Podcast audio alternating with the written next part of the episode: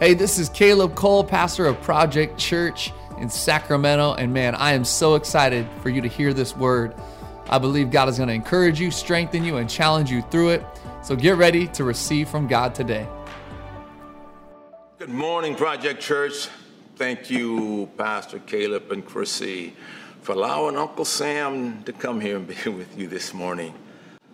It's really a privilege for me to be here in light of what's going on in our nation today. And I really think that the words God has given me are apropos for the times. Because it's a story from the Old Testament, and the nation was really going through some crazy stuff. And I'm going to talk for a few moments about Absalom and what happened between him and his daddy, David. When Absalom, as a young man, he wanted to take over his daddy's kingdom, and David, instead of fighting with his son, he chooses to leave Jerusalem with a few people. And Absalom doesn't realize how strong his father really is and what a soldier he is. He thinks he's won, and in reality, he has lost. But there was trouble in the nation. Something was trying to divide the nation. In fact, you can read about it in 2 Samuel chapter 17, verses 27 through 29. Listen to these words. When David came to Mahanaim, Shobi the son of Nahash from Rabbah of the Ammonites, and Makir the son of Amiel from Lodabar, and Barzillai the Gileadite from Rogelim, they brought bedding and bowls and articles of pottery. They also brought wheat and barley, flour and roasted grain, beans and lentils, honey and curds, sheep and cheese from cow's milk for David and his people to eat. For they said, The people have become exhausted, hungry, and thirsty in the wilderness. Sometimes I feel like that's what we're walking through right now in America. We're exhausted, we're hungry, and we're thirsty for something. Let me take you back to 1963. I was 10 years old, I'm sitting in my father's living room, and I'm watching our black and white television, and there's some scenes that come up from Birmingham, Alabama, in a park known as Kelly Ingram. And I'm sitting there, TV's here, and my grandmother's sitting over here, and my grandmother is sewing and she's humming. And as I'm looking at the television, I see, I see scenes. I see kids running, and, and, and I see kids screaming. And, and, and I had never seen things like I had seen on television that day before. Blacks, kids, and it was almost like one of those kids morphed into me. And as I sat there doing this, television, my grandmother, television, my grandmother, I said these words in here. If I can ever show the world that blacks and whites can do something together, I'm going to do it. You see, at that time in my life, at 10 years of age, my whole world was simply black and white. What I didn't realize was that my life was marked in that moment because God had given me my own personal burning bush experience.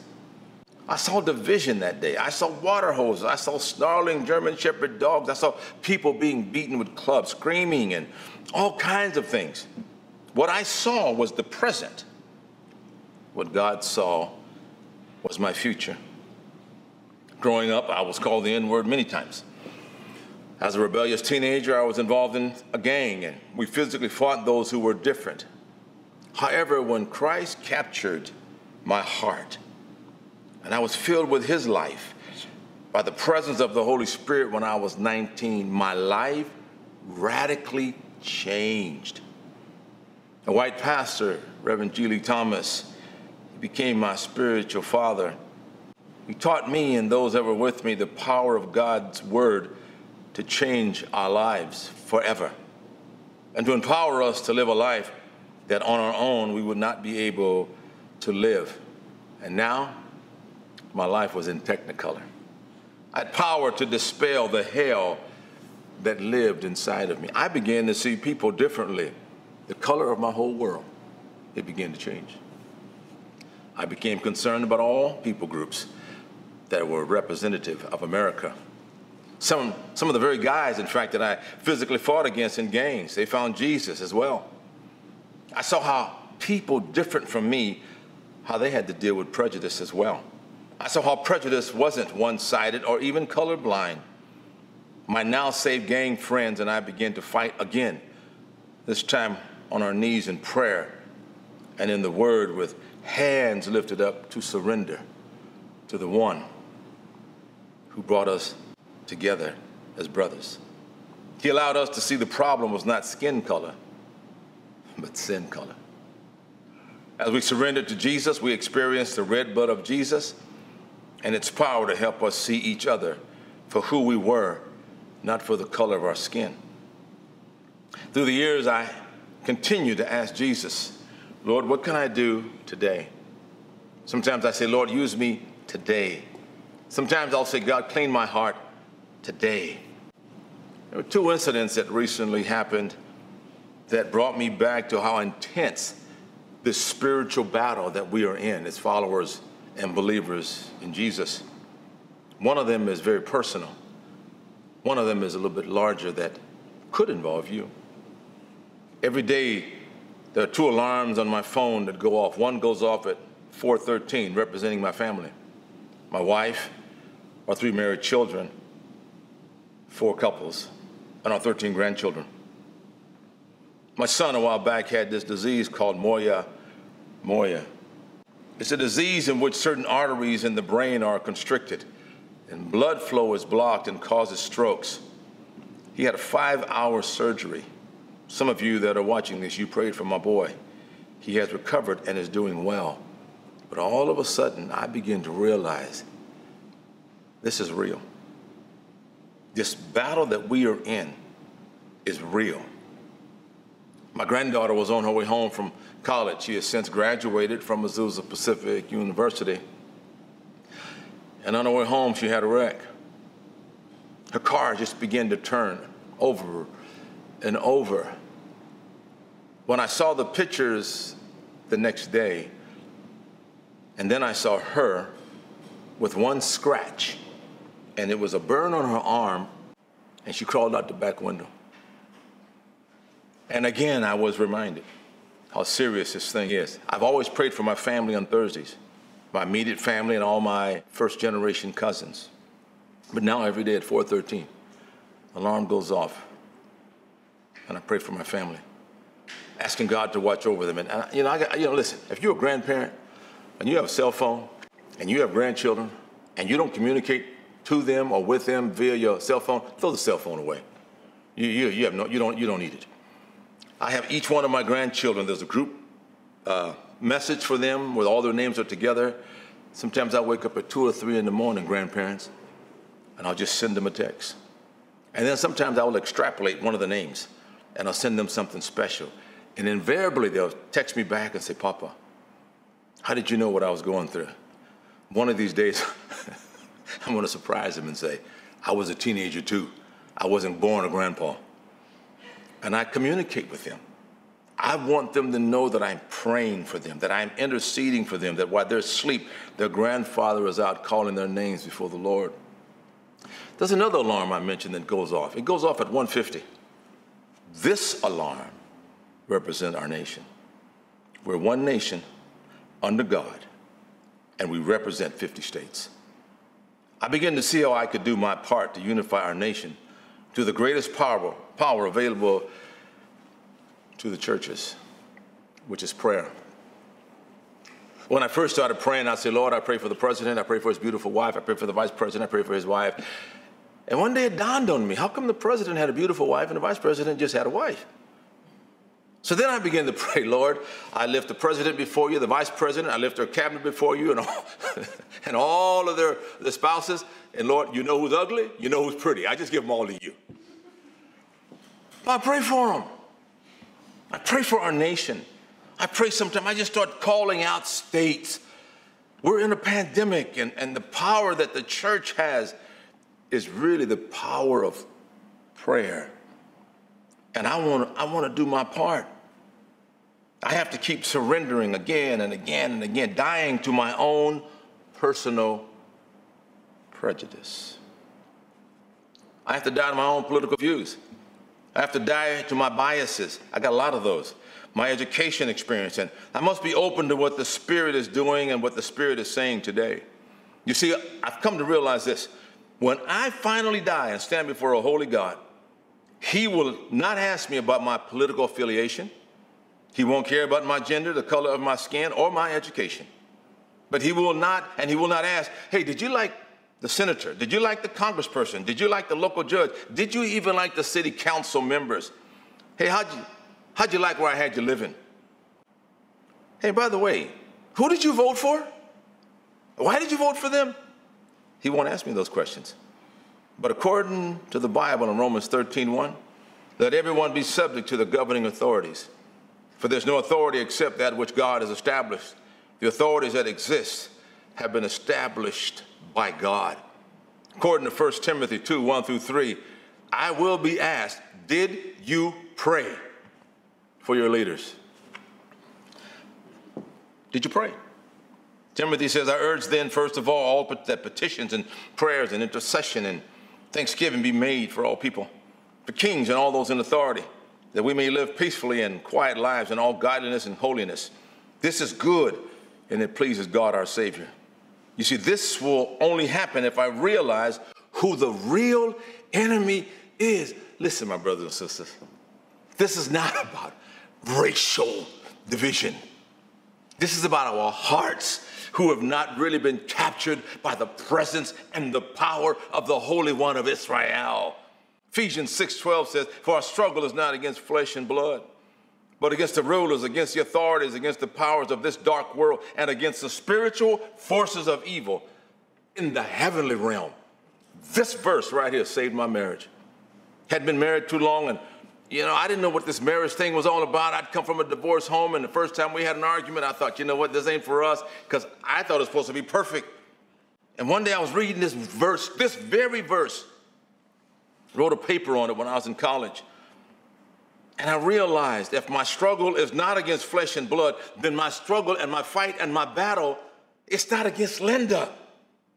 But there is a spiritual one who's out to kill, steal, and destroy everything I represent, even my relationship with Linda. And then everything began to change because I began to put the energy and my fighting on my knees against the one that was really to cause all the junk that was going on. You see, I'm challenging us to do some spiritual battle for our nation. What's more important, your point of view, your biases, your gender, your political affiliation, your ethnicity, your personal pain, or our nation?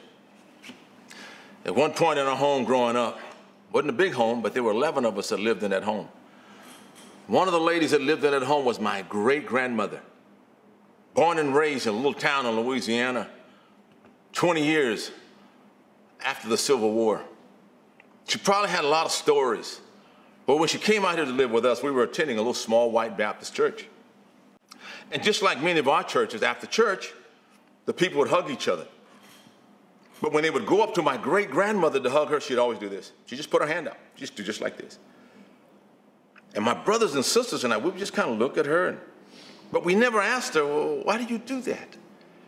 And as I got to be older, and especially after I accepted Christ, I realized what a gift that was to me and my brothers and sisters. What, the fact that she didn't hug white people? No. But the fact she didn't tell us why. She didn't feel like she had to, well, let me, let me tell y'all how the white people treated me in Louisiana. Let me tell you about this white man or this white woman. She didn't do that. She kept the pain that was caused to her by other races or ethnic groups, she kept it within, as opposed to spilling that poison upon her grandchildren, possibly destroying our lives. But you know what? As I got older, I realized I had some of that craziness inside of me. And, and the crazy part is, I expected some things when I was growing up in the little town I grew up in and all kind of stuff. I didn't expect it when I got into church. And I saw things and experienced things from Bible school to ministry and some even to this very day in the church that it shocks me. I remember one day uh, and when God introduced me to the most prejudiced man I'd ever met. I went home one evening and my daughter was there, cheerleader, very beautiful, high school. And she said, Daddy, I want to introduce you to this young man and we're going to a school event together on Friday. I said, Sure, baby. And I went walking into the kitchen area where he was sitting down at the table, and this kid stood up, blonde hair, blue eyes.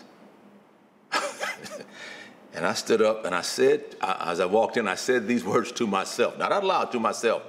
We ain't taking no pictures. No, ain't nobody gonna see this.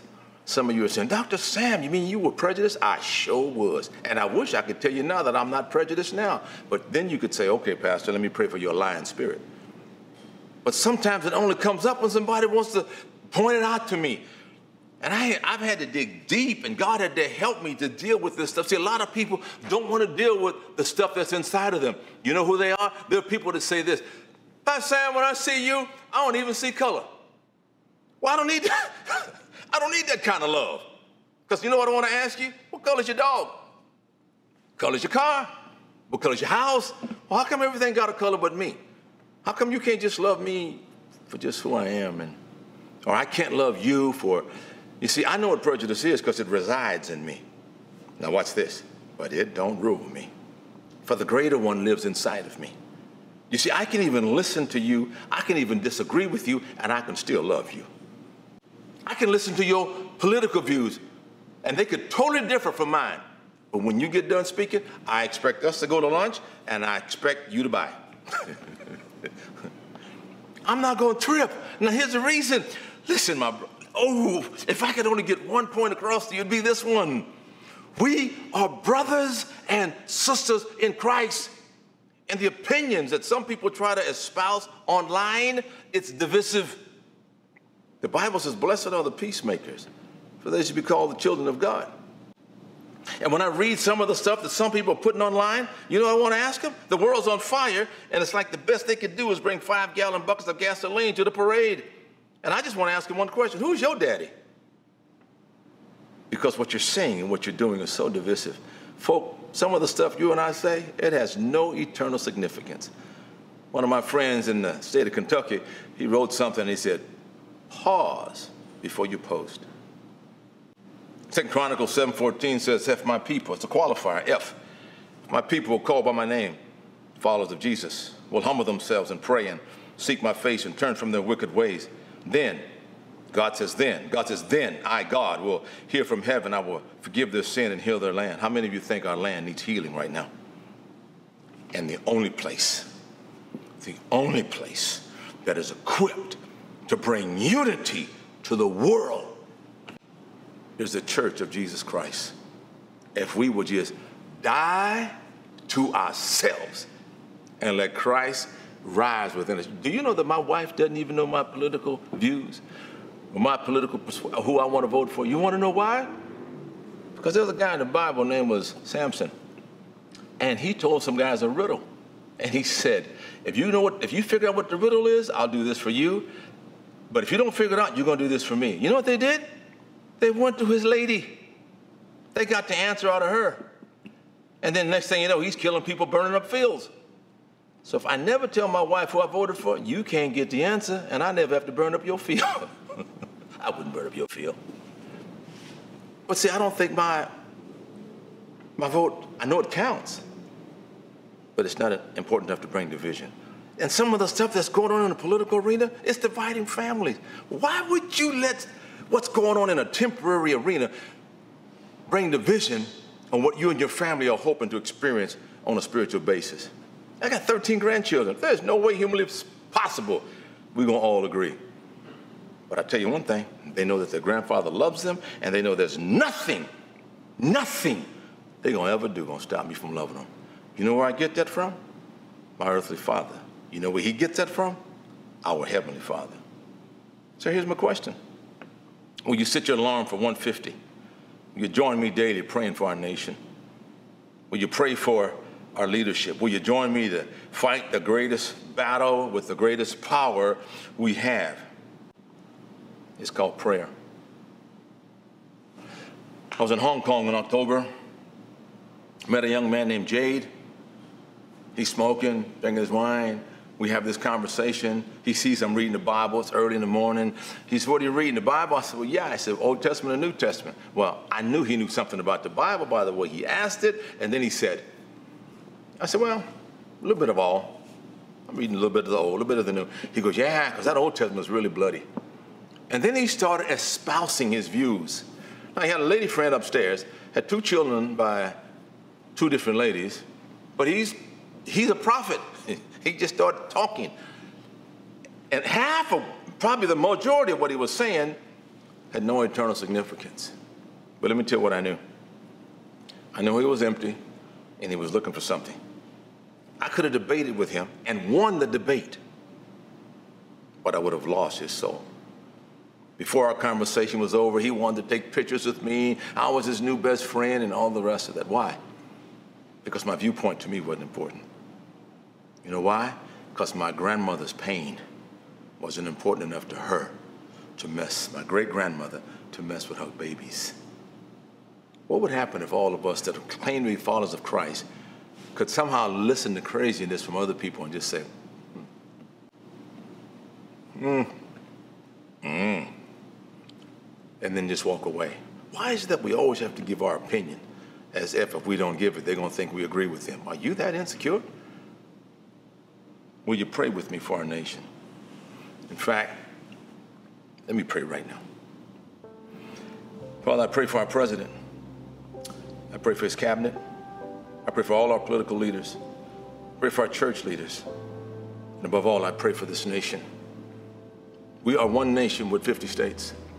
You didn't ask us whether or not we like our leaders, regardless of what color they might be black, white, brown.